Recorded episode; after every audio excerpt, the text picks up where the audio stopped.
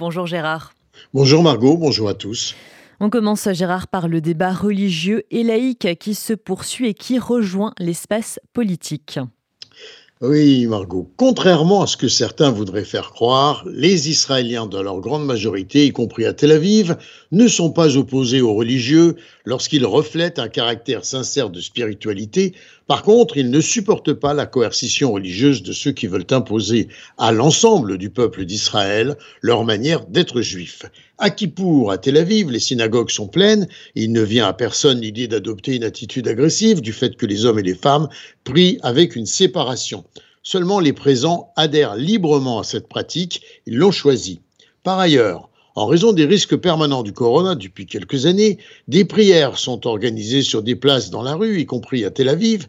Le principe est que les jeunes et les autres viennent librement prier, mari et femme ensemble, mais aussi amis, enfants, jeunes couples, amoureux, tout ce que la diversité de la population juive de Tel Aviv autorise de personnalité, d'identité religieuse et d'habitude.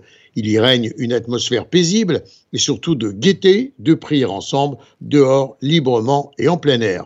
Cette année, il est venu à l'esprit de quelques autorités religieuses de canaliser et d'organiser le déroulement de ces prières en imposant une séparation entre hommes et femmes dans la rue du jamais vu. Une décision incongrue qui a électrisé la foule. Soudain, il y avait les pour et les contre, un débat inutile puisque la Cour suprême avait écarté le droit d'imposer une séparation au nom de la liberté et de la démocratie qui n'autorise pas l'apparence d'une ségrégation publique entre les sexes d'aucune sorte. Cela a suffi pour déclencher la colère, toujours mauvaise conseillère, dans le climat actuel de tension, conséquence de la volonté de la coalition de conduire une refonte judiciaire très contestée, accompagnée de la montée au pouvoir d'éléments d'une extrême droite active.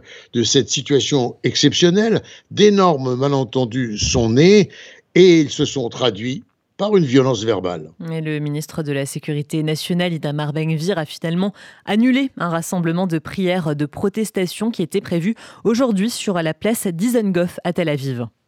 Oui, exactement, et avec un fort potentiel de relance justement des tensions. Le ministre Ben Gvir refusait d'annuler le rassemblement qu'il prévoyait, mais il s'est finalement rétracté devant les mises en garde inquiètes venues de l'intérieur du Likoud et après qu'une manifestation prévue contre son initiative ait été déplacée par les protestataires vers un autre endroit de la ville. Et enfin, Gérard, les menaces terroristes venues de l'extérieur d'Israël rappellent aux Israéliens la nécessité de se protéger dans des situations sécuritaires complexes.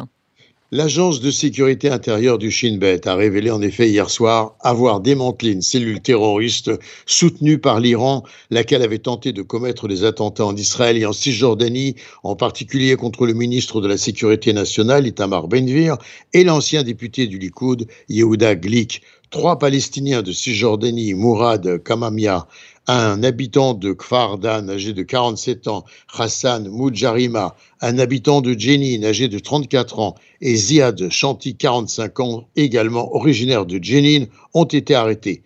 Deux Arabes israéliens, Hamad Hamadi, 23 ans, résident à Nazareth, et Youssef Hamad, 18 ans, ont également été arrêtés. Les procureurs ont soumis des actes d'accusation au tribunal militaire et au tribunal de Haïfa contre les personnes impliquées, énumérant de très graves infractions à la sécurité dont ils se sont rendus coupables sous l'influence d'un agent des services de renseignement iranien basé en Jordanie. Gérard Benamou en direct de Tel Aviv pour RCJ.